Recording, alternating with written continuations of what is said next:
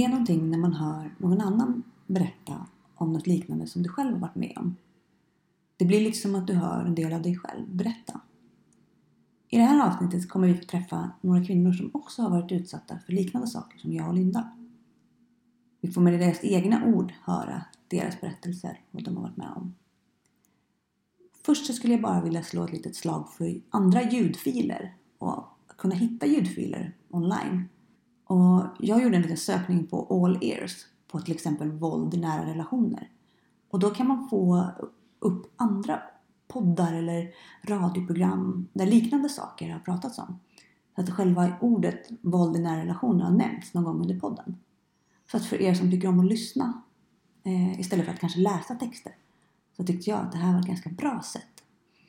Tack All Ears för att ni har en ny söktjänst för oss som gillar ljud. Så här kommer våra underbara kvinnor som delar med sig av deras egna upplevelser. Tack snälla ni för att ni är med.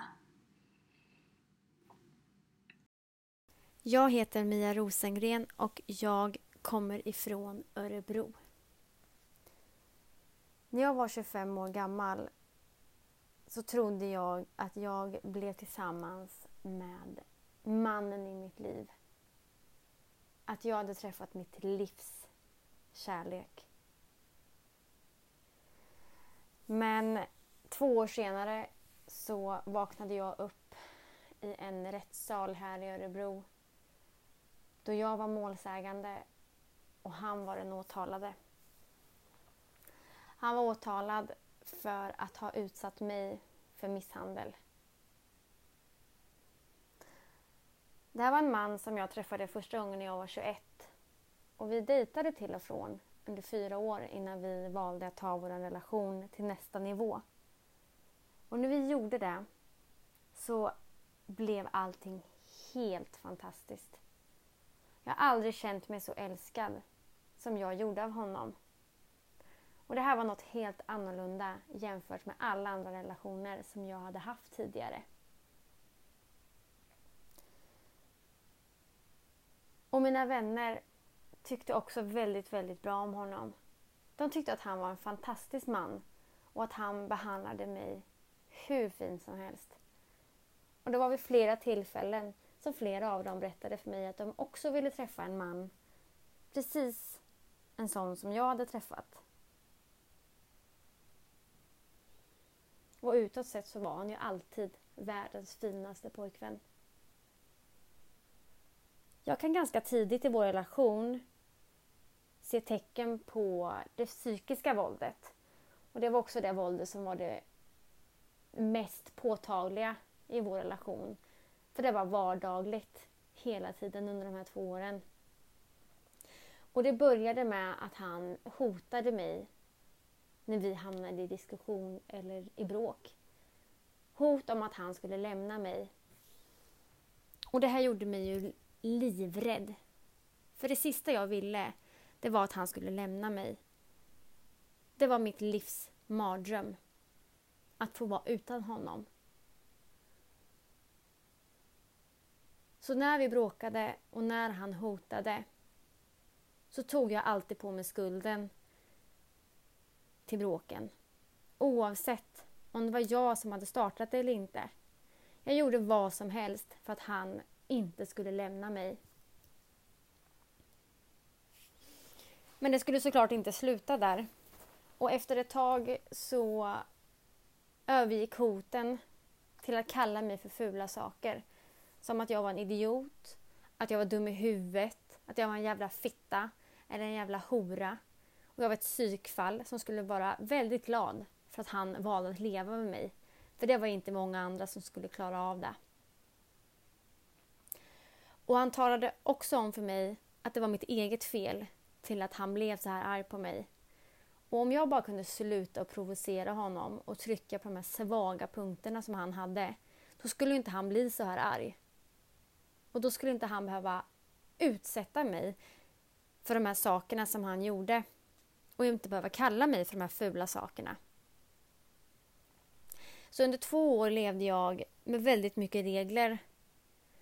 Och så länge jag följde de reglerna så var det bra i vår relation. Men ibland när jag gick över gränsen och ifrågasatte saker, det var då det fysiska våldet kom in i bilden. Och det kunde vara allt från att han kastade saker på mig, att han tryckte upp mig mot väggar, puttade och knuffade mig. Vid ett tillfälle slog han handen i väggen så att han bröt flera ben i sin egen hand. Till att det gick så pass långt att han skallade mig och det var det han också blev dömd för i en rättegång. Ett väldigt starkt minne som jag har från den här relationen det var en kväll när vi gick och la oss och han sa något nedvärderande, jag vet inte vad det var. Det var i alla fall någonting som fick mig att känna att nu var det nog. Det här tänkte inte jag ta. Så jag sa åt honom att han skulle gå och sova i gästrummet. Men det ville inte han. Och han låtsades som att han inte hörde vad jag sa. Och jag bestämde mig för att jag skulle stå på mig vid det här tillfället. Så jag började putta honom och försökte knuffa ut honom i sängen med min ena fot. Och det här provocerade honom såklart. Så i nästa stund så ligger jag själv på golvet med honom gränsle över mig. Och jag sitter fast och han lägger sina händer på mitt bröst. Och jag blir livrädd och tror att jag ska dö. Jag tror att han ska strypa mig. Och jag kommer ingenstans. Mina händer, armar, allt sitter fast under honom. Så jag börjar skrika för mitt liv. Jag skriker i panik rakt ut. Och det här gör att han släpper sina händer från min bröstkorg och på något sätt får jag loss en arm och kan börja vifta och försöka få honom att försvinna ifrån mig, att få honom att gå bort, att resa sig upp. Och han reser sig lite grann, vilket gör att jag får loss andra armen och att jag på något sätt kan hasa mig ur hans grepp och snart får jag också loss ett ben som jag kan göra att jag börjar trycka på honom, jag börjar trycka bort honom ifrån mig. Men det han gör då det är att han tar tag i mitt ben och drar mig in till sig igen och sen biter han mig hårt i benet. Och det får mig att stelna till i hela min kropp. Och jag har fortfarande idag väldigt svårt för att någon ska hålla i mig, hålla fast mig. Det spelar ingen roll om det är på låtsas och på skoj. Det är som att jag återupplever alla de här äh, känslorna från den här natten. Det är som att jag går tillbaka dit och får en otrolig ångest och tror att samma sak ska hända en gång till. Att jag inte ska komma ur det här greppet. Och det handlar väl om att jag tappar all kontroll. Om jag kunde spola tillbaka tiden då skulle jag säga till mig själv när han slår mig att det inte är mitt fel. Att jag aldrig ska ta på mig skulden för hans agerande. För det är inte jag som äger problemet, utan han. Men under den här tiden med honom så var också det här min största rädsla. Att någon skulle förstå att jag levde i en relation med våld. Att jag valde det. Att jag utsatte mig själv för det här och att jag fick honom att behöva agera så här mot mig. Att jag var så pass sjuk i huvudet så att jag fick min pojkvän att slå mig. Det var min största skräck. Men när jag till slut lämnade den här relationen så gick uppbrottet bra. Jag hade börjat berätta för en av mina närmsta vänner vad jag levde i för relation. Och hon såg till att jag kom därifrån. Vi bestämde en dag då jag skulle göra slut och hon kom hem till mig. Och om jag inte hade gjort slut när hon kom dit, då skulle hon vänta där tills jag hade gjort det. Och lämna lägenheten tillsammans med mig. Men först och främst så skulle hon komma över till mig för att se till att han inte skadade mig när jag gjorde slut. Uppbrottet det gick bra. Men jag mådde extremt dåligt efteråt. Och jag var väldigt, väldigt vilsen. Och det som jag är mest tacksam för idag, det är att jag sökte hjälp. Att jag fick hjälp att gå vidare. Jag fick hjälp att sätta ord på vad han hade utsatt mig för. Och jag fick förstå allt om normaliseringsprocess och hur man flyttar sina egna gränser. Saker som man inte själv ser när man lever i en sån här relation. Och det är mitt starkaste råd till alla som lämnar en relation med våld. Det är att söka hjälp. Och tack vare att jag fick hjälp så har det tagit mig dit jag är idag. Och idag så är jag eh, egen företagare och föreläser om våld i nära relationer. Och jag föreläser om min egen berättelse och det som jag har varit med om. Och det gör jag för att ge en röst åt de som inte orkar berätta vad de har varit med om. Men också för att få de som lever eller har levt i en relation med våld att förstå att det inte är de som bär ansvaret. Du är aldrig ansvarig för någons annans handlingar. Glöm inte det. Tack.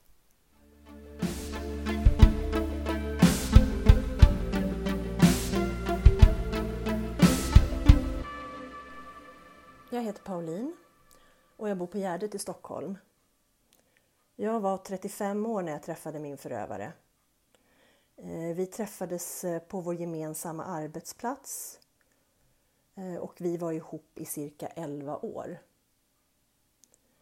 Min familj tyckte till en början väldigt bra om honom. Han var rolig, charmig, social och till en början också väldigt hjälpsam och generös. Något de däremot reagerade tidigt på var hur mycket han drack och att han då blev kraftigt personlighetsförändrad, stökig och hotfull. Men eftersom eh, mitt ex eh, från början utmålade sig själv som ett offer, han berättade om en stökig uppväxt som eh, gjorde att han betedde sig på det här sättet och också mådde väldigt dåligt, så var det någonting han kom undan med. Mina vänner däremot tyckte aldrig om honom, inte ens från början. Men de lyckades han isolera mig väldigt snabbt ifrån genom olika manipulationstaktiker och genom att skitsnacka om dem. Så att eh, det problemet röjde han i vägen ganska tidigt. Så här i efterhand så skulle jag nog vilja säga att han var egentligen våldsam redan från början. Men tyvärr så såg jag det inte så då.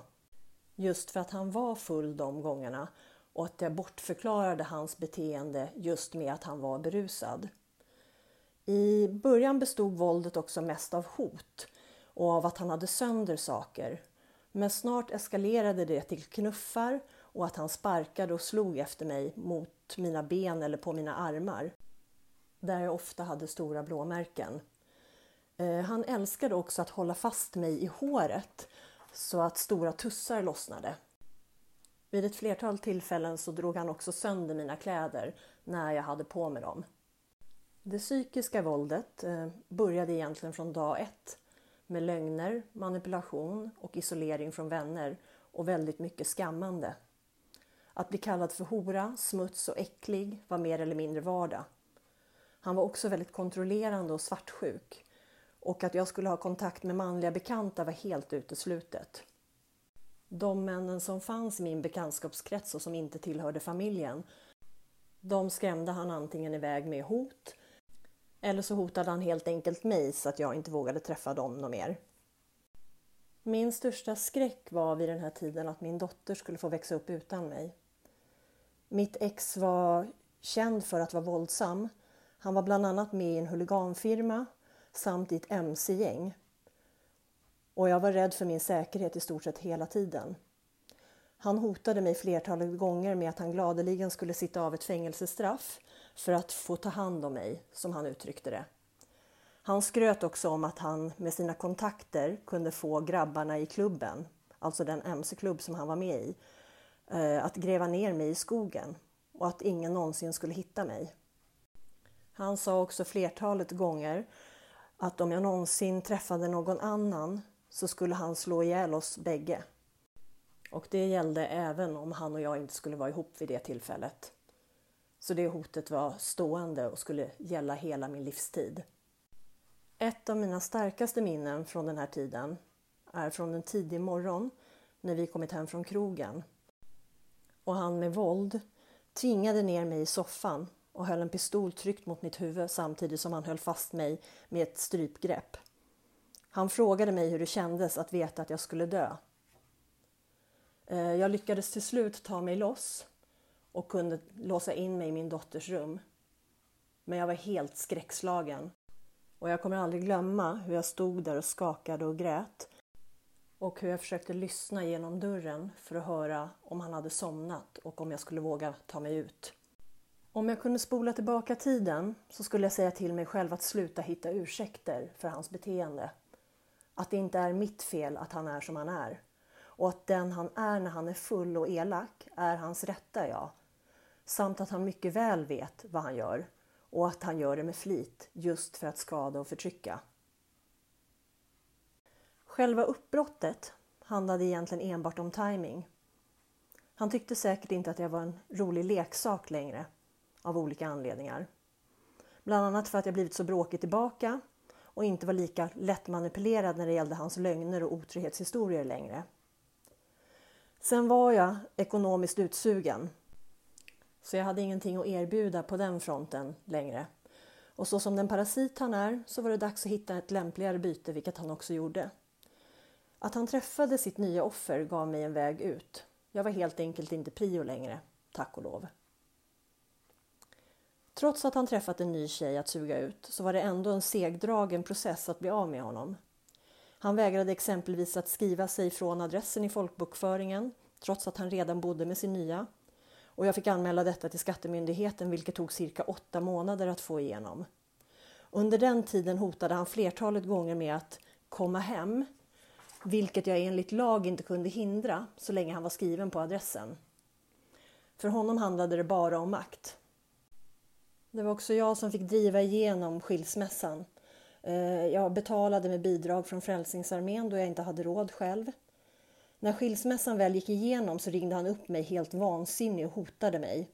Eh, påstod att jag försökte lura honom och att jag inte skulle komma undan med det trots att vi båda hade skrivit på papperna. Fast till alla andra, även till sin nya, säger han att det var jag som vägrade släppa taget om honom. Efter skilsmässan var det massor med olika turer kring bodelningen, våran hund, pengar han var skyldig mig och så vidare.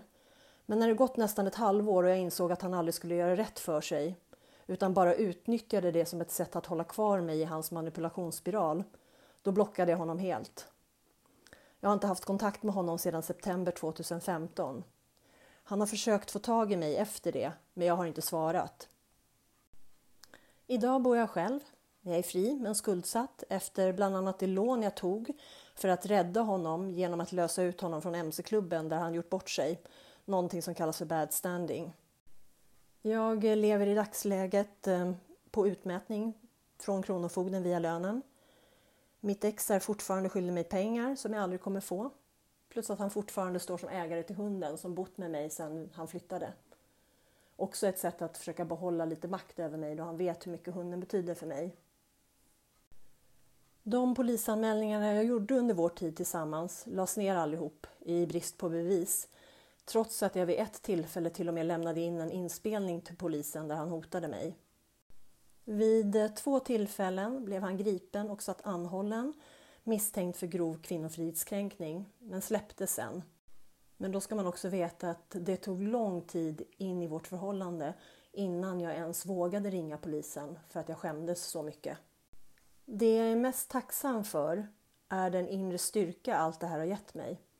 Jag har utvecklats så otroligt mycket på ett personligt plan och jag är väldigt stolt över den jag är idag. Så på sätt och vis så hade jag inte velat vara utan den erfarenheten jag fått. Hur märkligt det än låter.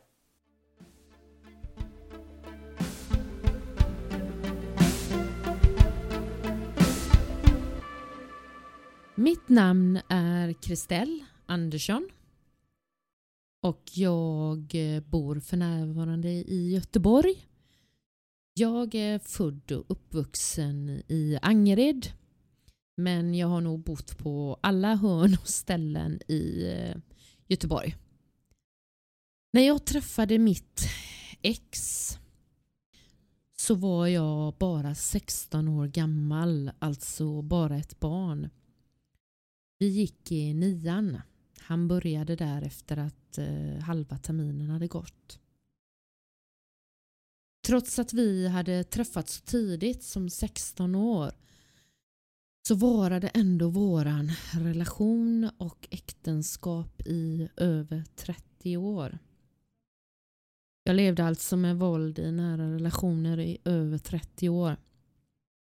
I början när vi träffades så eh, hade vi gemensamma kompisar.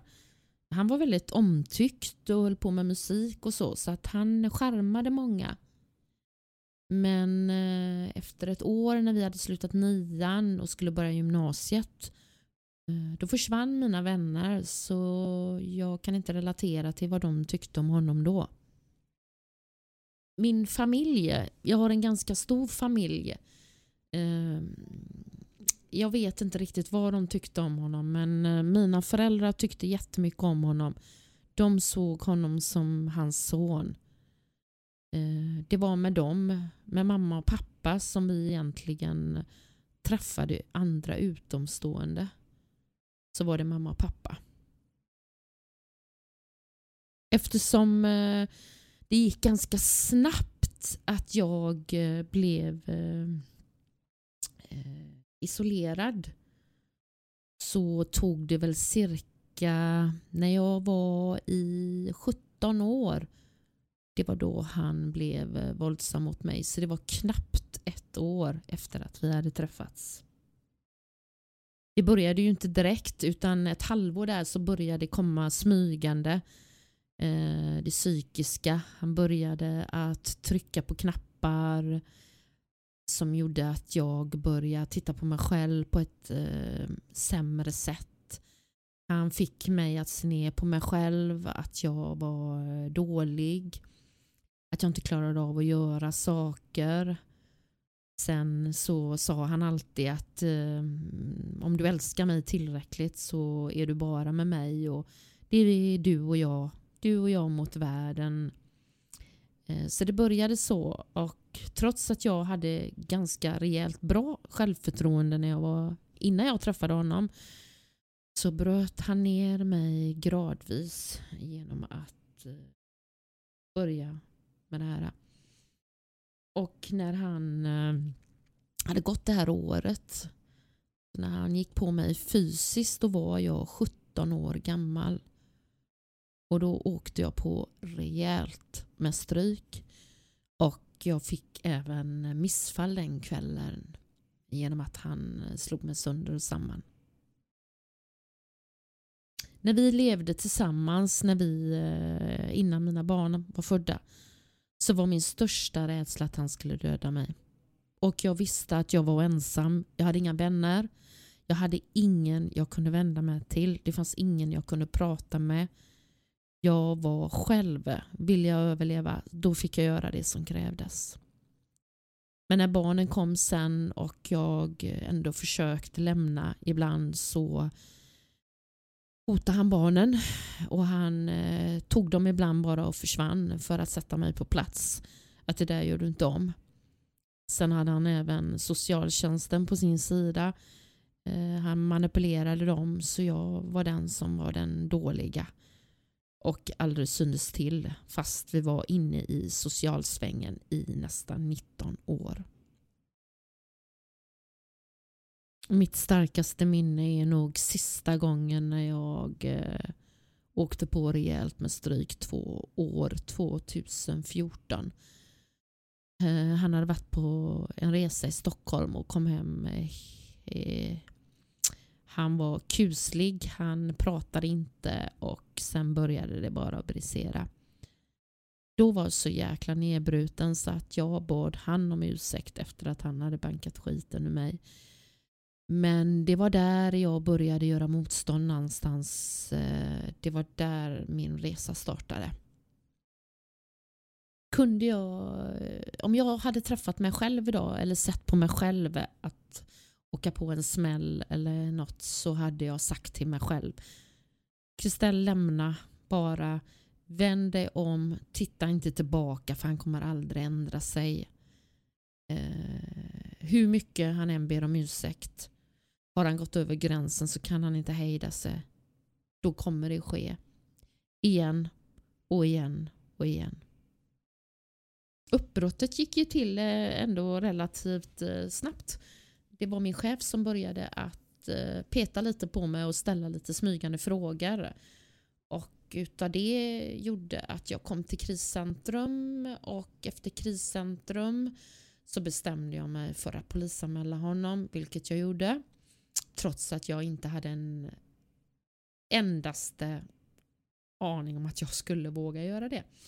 Men jag gjorde det och eh, sen började förhören strax efter det. Det höll på minst sju, åtta månader tror jag vi höll på med förhören. Eh, med vittnen och mina barn och allting. Och till slut då så blev det att han skulle åtalas för grov kvinnofridskränkning, vilket jag var glad över. Så att eh, vissa saker kunde jag inte egentligen sätta dit honom för. Jag hade velat sätta dit honom för ekonomiskt våld och sexualiserade våldet. Men det kunde jag egentligen inte prata så mycket om. Utan det blev inbakat ändå i grov kvinnofridskränkning. Och han blev dömd för det i tingsrätten. Och efter det så överklagade han naturligtvis och då blev han återdömd i hovrätten. Och när han blev dömd i hovrätten ändå, trots det, så sänkte de mitt skadestånd som redan var lågt. Eh, och sen så överklagade han till högsta domstolen och då sänkte de eh, ja, samma skadestånd blev det. Men eh, straffet eh, var exakt samma. Han blev dömd till ett och ett halvt år. Så att jag fick 30 helvetesår med honom. Och som straff så fick han ett och ett halvt år. Med förkortad tid naturligtvis. Mitt mitt eh, liv eh, funkar eh, relativt bra idag. Jag jobbar med min psykiska ohälsa. Jag har PTSD, posttraumatiskt stresssyndrom. Och alla som vet vad det innebär vet ju hur svajigt livet kan vara. Men jag kämpar på och jobbar. Jag måste jobba, jag måste försörja mig själv. Jag sitter i ekonomisk eh, skuldsanering så jag lever på existensminimum i tre år till. Eh, men jag eh, älskar mitt liv och jag skriver ju. Och jag håller på med musik. Och nu vill jag bara vända all skit och alla helvetesår jag haft till att göra gott för andra. Våga prata om det och ge det ett ansikte och berätta min eh, story som jag har. För att hjälpa andra och för att upplysa andra som aldrig varit utsatta. Vi måste göra någonting tillsammans. Och det som jag är mest tacksam över idag det är att jag är i livet. Att jag har mina underbara älskade barn i mitt liv och deras respektive och barnbarn. Jag är tacksam för mina vänner. Jag har otroligt fina vänner. Jag är tacksam för att jag kan gå på gatan och välja vilken väg jag vill ta utan att någon ska styra mig. Och jag är tacksam för att jag har eh, fått min bok publicerad. Eh, den heter Från knytnävslag till egen identitet och den börjar jag genom att jag började att skriva som bearbetning men till slut så blev det en bok. Eh, och det är jag otroligt tacksam för att förlaget har Vaktel förlag bestämde sig för att eh, publicera den. De förstod hur viktig den här boken är. Jag är så otroligt tacksam för om min historia kan hjälpa andra för ingen ska behöva gå igenom det som jag och mina barn och många, många, många andra gör i Sverige idag. Vi måste bli bättre på att prata om det. Vi måste, vi som är brottsoffer ska inte bli belagda med skuld och skam. Vi ska inte bära den största ryggsäcken som vi får göra medan förövarna kommer lindrigt undan. Och eh, det kommer jag skriva mer om i min andra bok. Men min första bok eh, kan man köpa på Akademibokhandeln och den går även att beställa på nätet.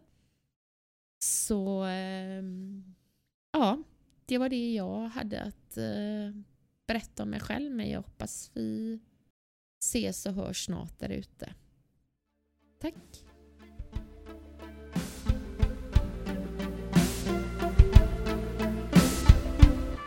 Jag heter Pia och jag bor i Huskvarna. Jag var eh, 43 år när jag träffade mannen. Eh, faktiskt den lyckligaste perioden i mitt liv. Eh, mitt i livet, barnen hade börjat bli lite större och började flytta hemifrån och jag kände att jag fick mer och mer egen tid. Jag hade precis startat upp min tredje frisersalong i Jönköping och jag var jätteglad och jättenöjd med mig själv. Eh, men det enda som saknades då var ju eh, mannen, mannen med stort M. Eh, vi träffades på en dejtingsida på Facebook och det var ju spännande. Det tog ett par gånger innan jag först gick med på den, den där koppen kaffe, den där första dejten. Som slog ner som en blixt från klarblå himmel.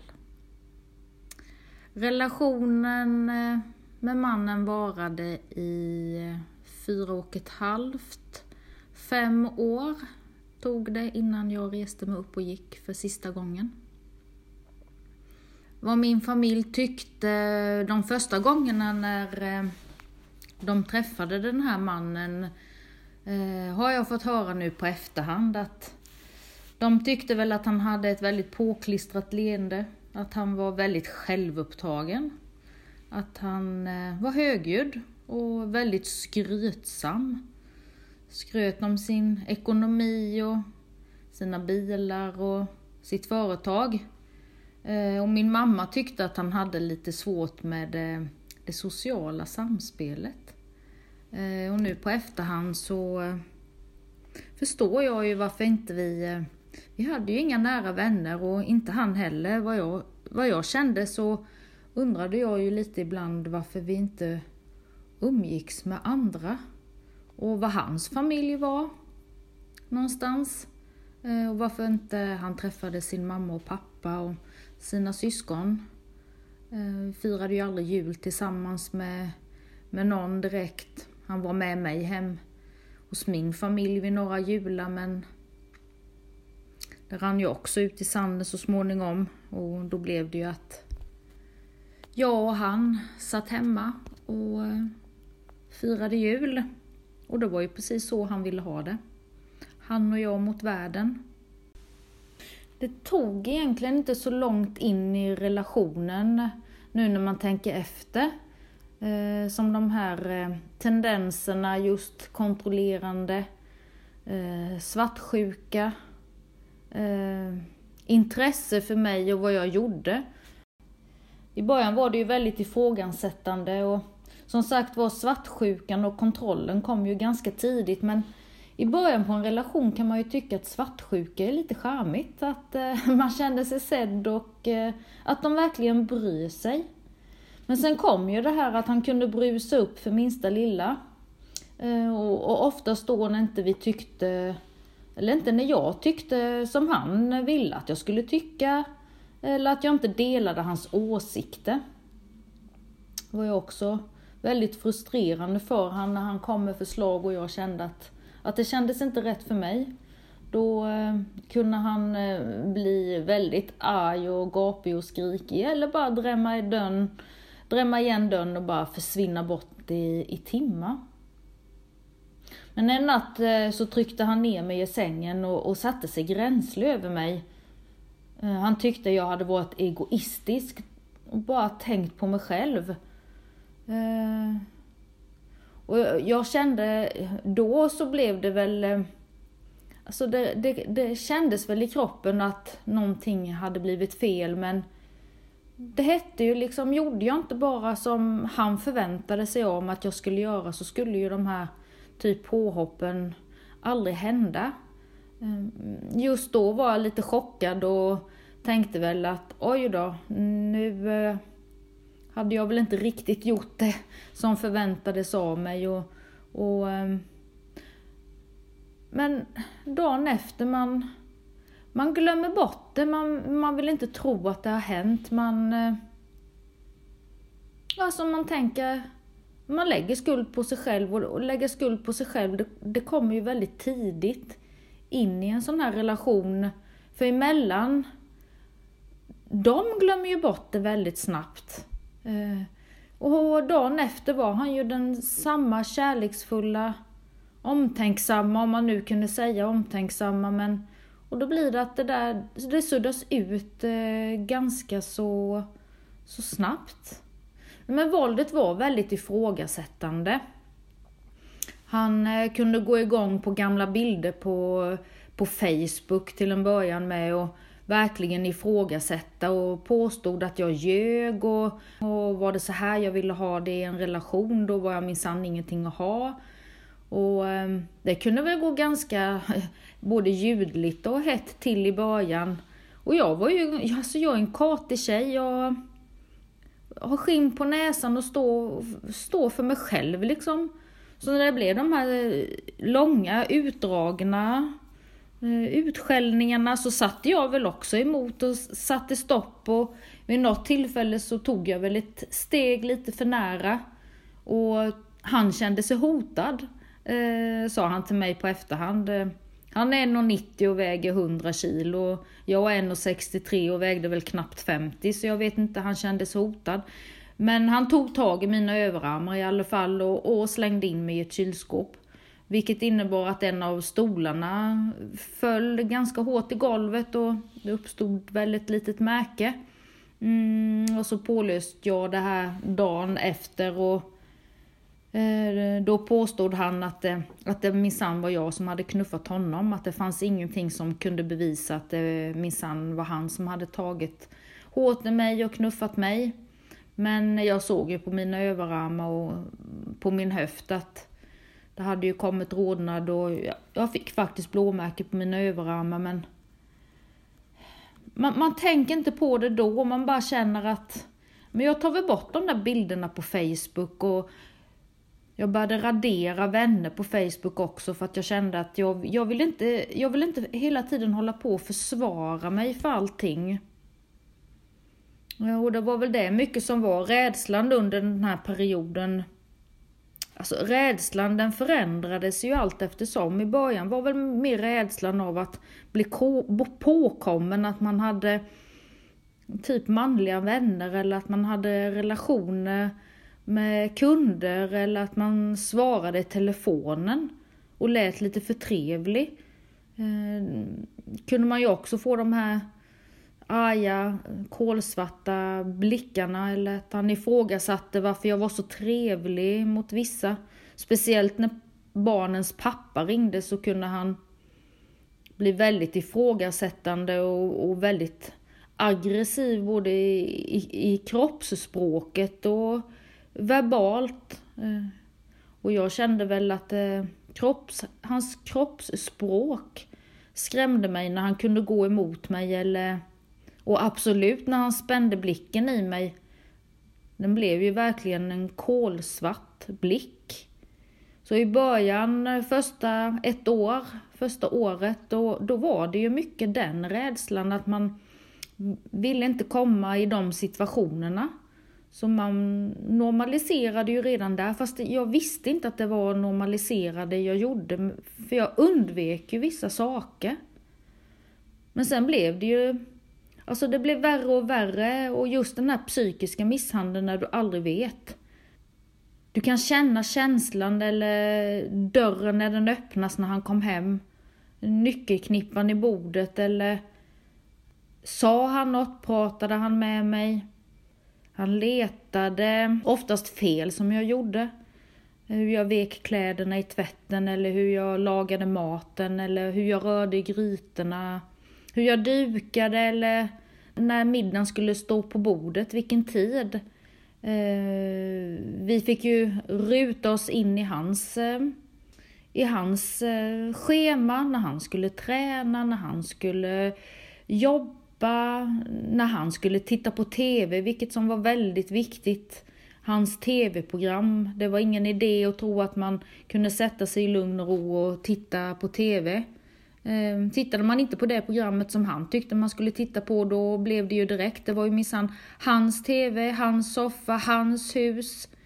Han var häskare och han körde med en, en grov eh, häskarteknik och, och det la ju sig som en hinna över hela familjen, mina barn, hans barn.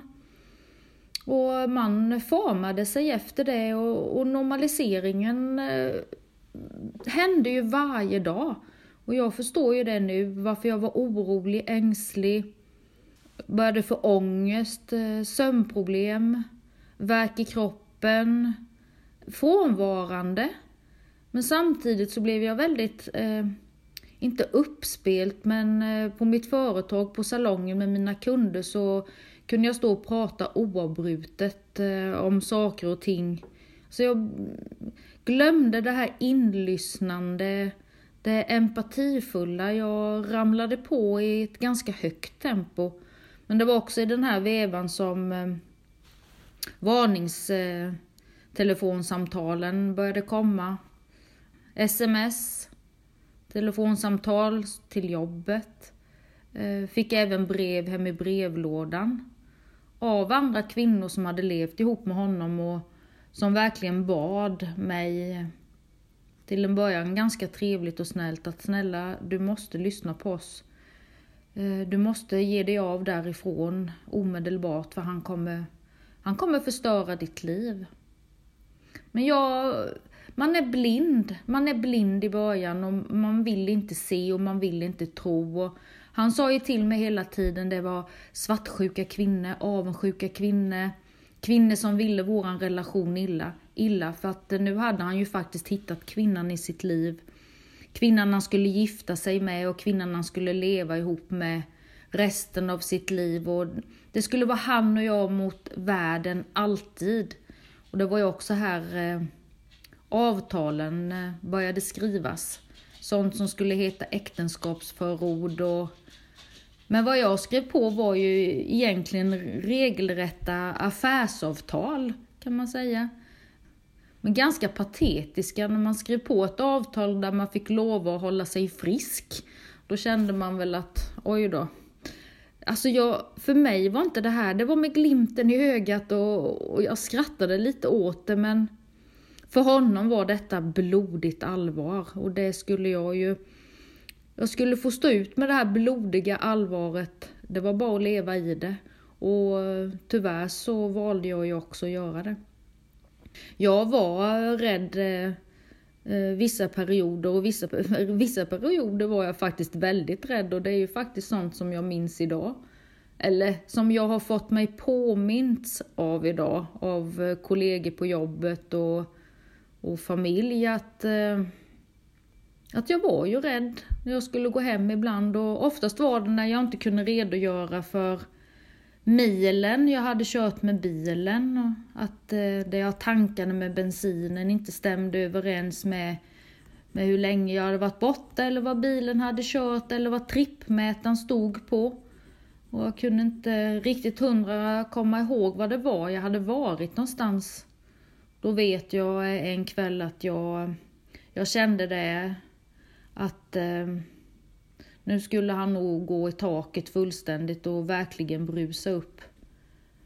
Eh, så då eh, talade jag om för min kollega på jobbet att det var nog bäst att hon skulle ta mina koder till, till datorn och mina inloggningsuppgifter och mina bankuppgifter. Eh, och så sa jag det till henne att om jag inte kommer på måndag så uh, står det vem som har gjort det i datorn. Så någonstans inom mig så kände jag ju en fruktansvärd rädsla. Jag vet att jag tänkte att trappan hemma var lång och det skulle vara så lätt att man halkade eller att man helt enkelt blev utknuffad för trappen. Vi skulle köpa hund. Eh, jag gillade att träna och han gillade ju att träna. Och vi hade flera barn i familjen som var aktiva både med häst och cykelsport. Så att vi skulle väl, eh, eller rättare sagt jag längtade nog efter en, en hund. Så att efter mycket om och men så hittade vi ju en, en söt liten valp som vi helt plötsligt eh, en helg skulle åka och hämta. Jag var euforisk och jättelycklig och tänkte att nu, nu så ska vi få eh, någonting hela familjen att eh, få ta hand om och, och ha något gemensamt med och göra roliga saker med. Två veckor. Två veckor var vi den här lyckliga, euforiska familjen som jag så mycket, eller som vi alla egentligen längtar efter och, och, och, man vill ha. Tryggheten. Men jag började ju förstå när han skulle börja och skriva ordningsregler och förhållandesätt som vi skulle ha till den här lilla hunden. Han var fyra månader. Eh, och det var ju ganska Alltså, ganska, det var väldigt fruktansvärda förhållningsregler vi skulle ha till den här valpen, hur vi skulle fostra honom. Och sen hette det ju igen att eh, du Pia som är så värdelös, du kan ju inte ens fostra dina barn. Hur ska du nu då kunna fostra en valp när du inte gör det jag talar om för dig som är det bästa? Valpen kommer inte älska dig, han kommer bara älska mig som är hård och visar han sin plats. Och då började ju också komma det här med att han tryckte ner nosen i kisset på han när han råkade kissa lite inne. Eh, han tog han hårt i nackskinnet när han inte gjorde det han blev tillsagd. Man fick säga till ett par, tre gånger sa han att vi fick göra med hunden och var det så att han inte lyssnade då, då skulle vi börja med bestraffning. Och lyssnade han inte på bestraffning när han blev inkastad i sin bur, då skulle vi handgripligen bestraffa hunden. Så hände det en kväll att jag stod på toaletten och borstade tänderna och det bara small till i trappen. Och jag hör den här hunden skriker förtvivlat. Och det bara smäller till ner i dörren och, och jag springer efter och skriker, vad är det som händer? Då hade den här lilla hunden råkat kissa en liten, liten fläck på våran matta uppe i hallen. På en vanlig enkel IKEA-matta för inga pengar alls. Och jag blev helt förtvivlad och, och skrek liksom, är det så här vi ska fostra våran hund? Då vill inte jag ha någon hund. Men som alltid vid sådana här utbrott så såg jag bara hans ryggtavla i, i trappen och han han bara knatade upp och när jag kom upp i sovrummet så ligger han och sover precis som ingenting har hänt. Och det var det här som var också väldigt frustrerande. Han blev inte påverkad av de här grejerna. För dagen, dagen därpå så var det precis som att ingenting hade hänt. Och jag menade på, så jag försökte fiska lite men man vågade ju inte heller. Och jag försökte eh, fråga vad han menade och men han bara, ja, ja, ja, det är sånt som händer, ja, ja, det får man ta. Och så tänkte jag också att ja, ja, det är väl sånt som, det är väl så det får, det är väl så det är kanske när man har en, en hundvalp som ska bli rumsren.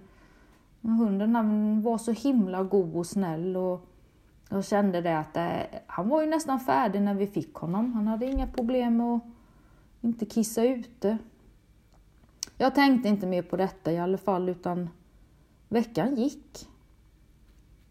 Nästa kväll stod jag på toaletten och borstade tänderna och om någon anledning så blir man väldigt lyhörd och jag kände i magkänslan faktiskt redan innan det hände så bara hör jag illskriket i trappen.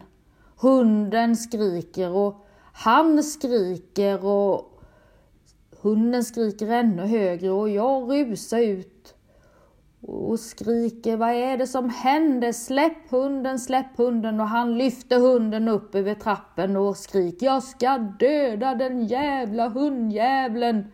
Nu fan i det får det vara nog med det här.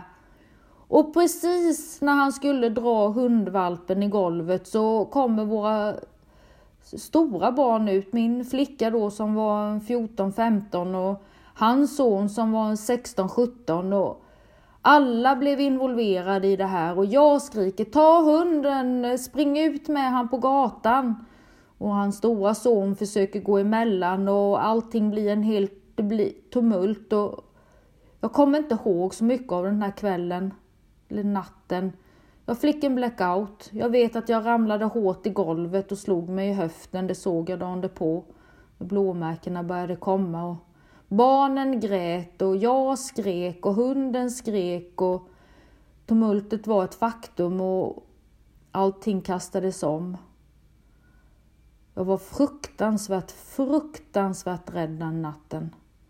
Jag var så rädd så att jag har faktiskt förlorat mycket av minnet. Det var svårt att plocka fram det här under polisförhören. Men det var ett av de starkaste minnena.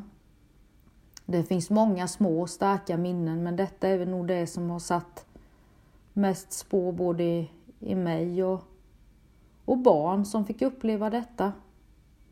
Vovven klarade sig. Vi har gett han så mycket kompensationskärlek efter den här tiden. Uppbrottet eh, när jag väl bestämde mig den dagen att nu fick det vara nog. Sista tiden hade varit fruktansvärt kaotisk och jag var fullständigt slut faktiskt. Jag kunde inte sköta någonting längre. Jag kunde inte sköta mina barn, jag kunde inte sköta mitt jobb. Jag har varit sjukskriven i långa perioder. Den sommaren så råkade han ut för en svår cykelolycka och bröt ett visst antal ben i kroppen, både nyckelben och reben. Och han låg på sjukhus till och från och jag satt och vakade vid hans sida. Stod alltid som närmst anhörig när det skulle göras operationer och han var nog ganska medtagen också så att det behövdes, han behövde mycket vård och omtanke. Och som sagt var, jag satt vid hans sida och jag tog hem honom lite för tidigt från sjukhuset och vårdade honom. Detta var i juli 2015. Men när han började tillfriskna och bli sitt rätta jag igen så talade han om för mig ytterligare en gång. Och det skulle bli den sista gången. Han talade bara om för mig vilken värdelös jävla kvinna jag var. Och att det fanns så många andra kvinnor satt där och jag var där hela tiden. Eh, försummade allt annat runt omkring mig. Men då reste jag mig upp och gick för sista gången. Jag sa ingenting, jag svarade inte på några frågor. Jag vände inte ens blicken bakåt. Jag bara reste mig upp och gick. Jag kände inte benen som bar mig, allting var som en dimma. Såg mig inte för när jag gick över vägen. Jag tänkte bara, det är in ingenting kommer kännas nu ändå, inte ens om en buss körde på mig. Jag gick hem. Jag hade en lägenhet till mig och mina barn. Där jag fick lite andrum. Och eh, jag kände det när jag kom hem. För det första så grät jag inte. När jag öppnade dörren och hade stängt den så brast jag ut i ett gapskratt. Jag skrattade så jag kiknade. Jag skrattade så jag låg på golvet och vred mig av skratt. Men skrattet eh, bytte strax ut mot eh, vrål. Jag vrålade gapade, grät mm, mm. så det bara stod härliga till. Jag var helt okontrollbar i, i mitt känslospel. Allting hade slagits undan från mig och eh, jag har faktiskt inte så mycket eh, minnen just av, mer än att jag blev förundrad över att jag kunde skratta så hysteriskt. Men att skrattet övergick i i eh, avgrundsvrål och jag grät, jag grät och jag grät. Jag grät i flera dagar. Jag kontaktade en av kvinnorna som eh, hade varnat mig under många år. Och jag kände att nu behövde jag hjälp. Jag behövde verkligen hjälp. Jag kommer inte överleva annars. Så jag skrev ett eh, Messenger på Facebook till henne att Snälla hjälp mig. Och jag fick snabbt tillbaka ett svar. Pia, att det skulle ta dig fyra år innan du kom till insikt och lämna honom. Jag vet hur du känner och jag vet hur du mår och du behöver hjälp. Du kan komma till mig imorgon. Och det gjorde jag. Jag åkte ner till Göteborg och träffade en av hans före detta kvinnor. Stannade hos henne i två, tre dagar och eh, det var det svåraste, tuffaste, otäckaste jag har gjort, tror jag. Jag bestämde mig ganska snabbt ändå eh, att eh, jag skulle polisanmäla. Jag hade varit i kontakt med kvinnojouren och de rekommenderade mig en, en advokatsbyrå uppe i Stockholm, Barbro Sjöqvist. Och en advokat där, Tove Sander. Så jag åkte upp till henne och vi kom överens om att hon skulle upprätta polisanmälan till mig och skicka ner till Jönköping. Eh, och där skulle hon också ansöka om att få bli mitt målsägande beträde. Efter mycket om och men och det tog väl någon vecka eller två så får jag ett brev från Jönköpings tingsrätt där jag fick avslag i, ifrån att ha Tove Sander som mitt målsägande beträde. Jag hade gjort och agerat helt annorlunda idag. Med alltihopa, både med polisanmälan och med vilka advokater och hur allting med förhören hade gått till. Men just då så är man, man lever i en sån bubbla och man lever inte i, i någon verklighet. Och jag kände att jag ville ha den markeringen. Eh, för min egen skull, för att jag verkligen denna gången verkligen inte skulle gå tillbaka. Så jag, jag valde en annan advokat nere i Jönköping, ett familjerättsadvokat. Och det skulle visa sig att hon under alla polisförhören var helt novis om det jag satt och pratade om. Hon sa ingenting under de sju, åtta timmarna som jag satt i polisförhör. Han fick tre timmar och la all skuld på mig.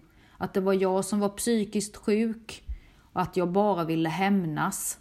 Eh, och eh, att jag bara ville han och hans nya eh, kvinna illa.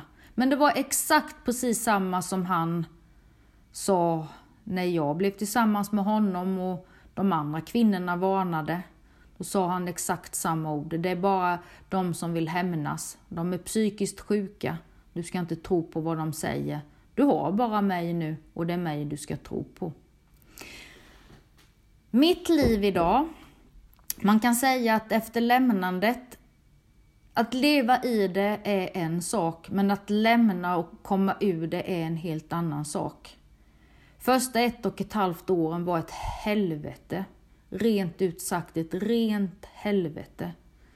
Eh, det blev så illa faktiskt att jag fick eh, ligga på sjukhus eller ligga på en sluten psykiatrisk avdelning på Ryhov i, i fem veckor med full övervakning. Mitt liv var väldigt svart och jag kunde inte se något ljus i någon tunnel överhuvudtaget. Men eh, sakta, sakta tar man sig tillbaka. Det är små baby steps i början som blir lite större kliv och lite större kliv. Idag är det tre år sedan jag lämnade. Jag har fått en helt annan syn på livet. Jag gläds mer åt små, små saker. Och jag är mer tacksam för saker runt omkring mig. Eh, vad jag kommer vara mest tacksam över är eh, de, mina vänner som jag trodde hade försvunnit, eh, som ändå finns kvar. Jag är tacksam över att jag har fått eh, mina barn att förstå lite granna eh, vad deras mamma fick gå igenom. Det var ju många som förlorade mig och framförallt mina barn. Mm, jag är tacksam för att eh, de finns kvar för mig och att vi kan känna våran kärleksbubbla som vi alltid har haft i min familj. Eh, jag är tacksam för eh, den bloggen jag har börjat skriva. Jag är tacksam för att jag kan få hjälpa så många andra kvinnor. Jag är tacksam för att jag vågar synas och höras. Nu har jag också skrivit färdigt eh, min bok tillsammans med Anna Casall. En bok om mitt liv under och hur man blir nedbruten av psykisk misshandel med inslag av fysiskt våld. Hur lätt det är att tappa kompassen i sitt liv och hur lätt det är att bli medberoende till en misshandlande man. Boken kommer heta För din egen skull och det var så han sa. Att gör du bara det jag säger till dig att du ska göra, gör det för din egen skull så gör jag det här för dig. Och jag tackar så hemskt mycket för eh, uppmärksamheten Psykopatpodden har gett mig. Den ger mig också mycket stöd och eh, genom Psykopatpodden har jag också fått ge mitt stöd till eh, andra tjejer och kvinnor som också behöver få berätta sina historier. Eh, så Psykopatpodden hjälper också så otroligt mycket. Jag vill tacka så hemskt mycket för det. Ja, tack alla ni som delade med er och gjorde det här avsnittet möjligt. Både jag och Linda tror att det är viktigt att vi öppet vågar prata om det som hänt. Att vi vågar gå ut med namn och vem man är och säga att det här är inte okej. Okay. Det här har jag varit med om. Eh, och jag tänker inte skämmas för det är inte jag som har gjort fel. Jag heter Maria Oldenstedt och det här är Psykopatpodden. Följ oss gärna på sociala medier där vi heter just Psykopatpodden.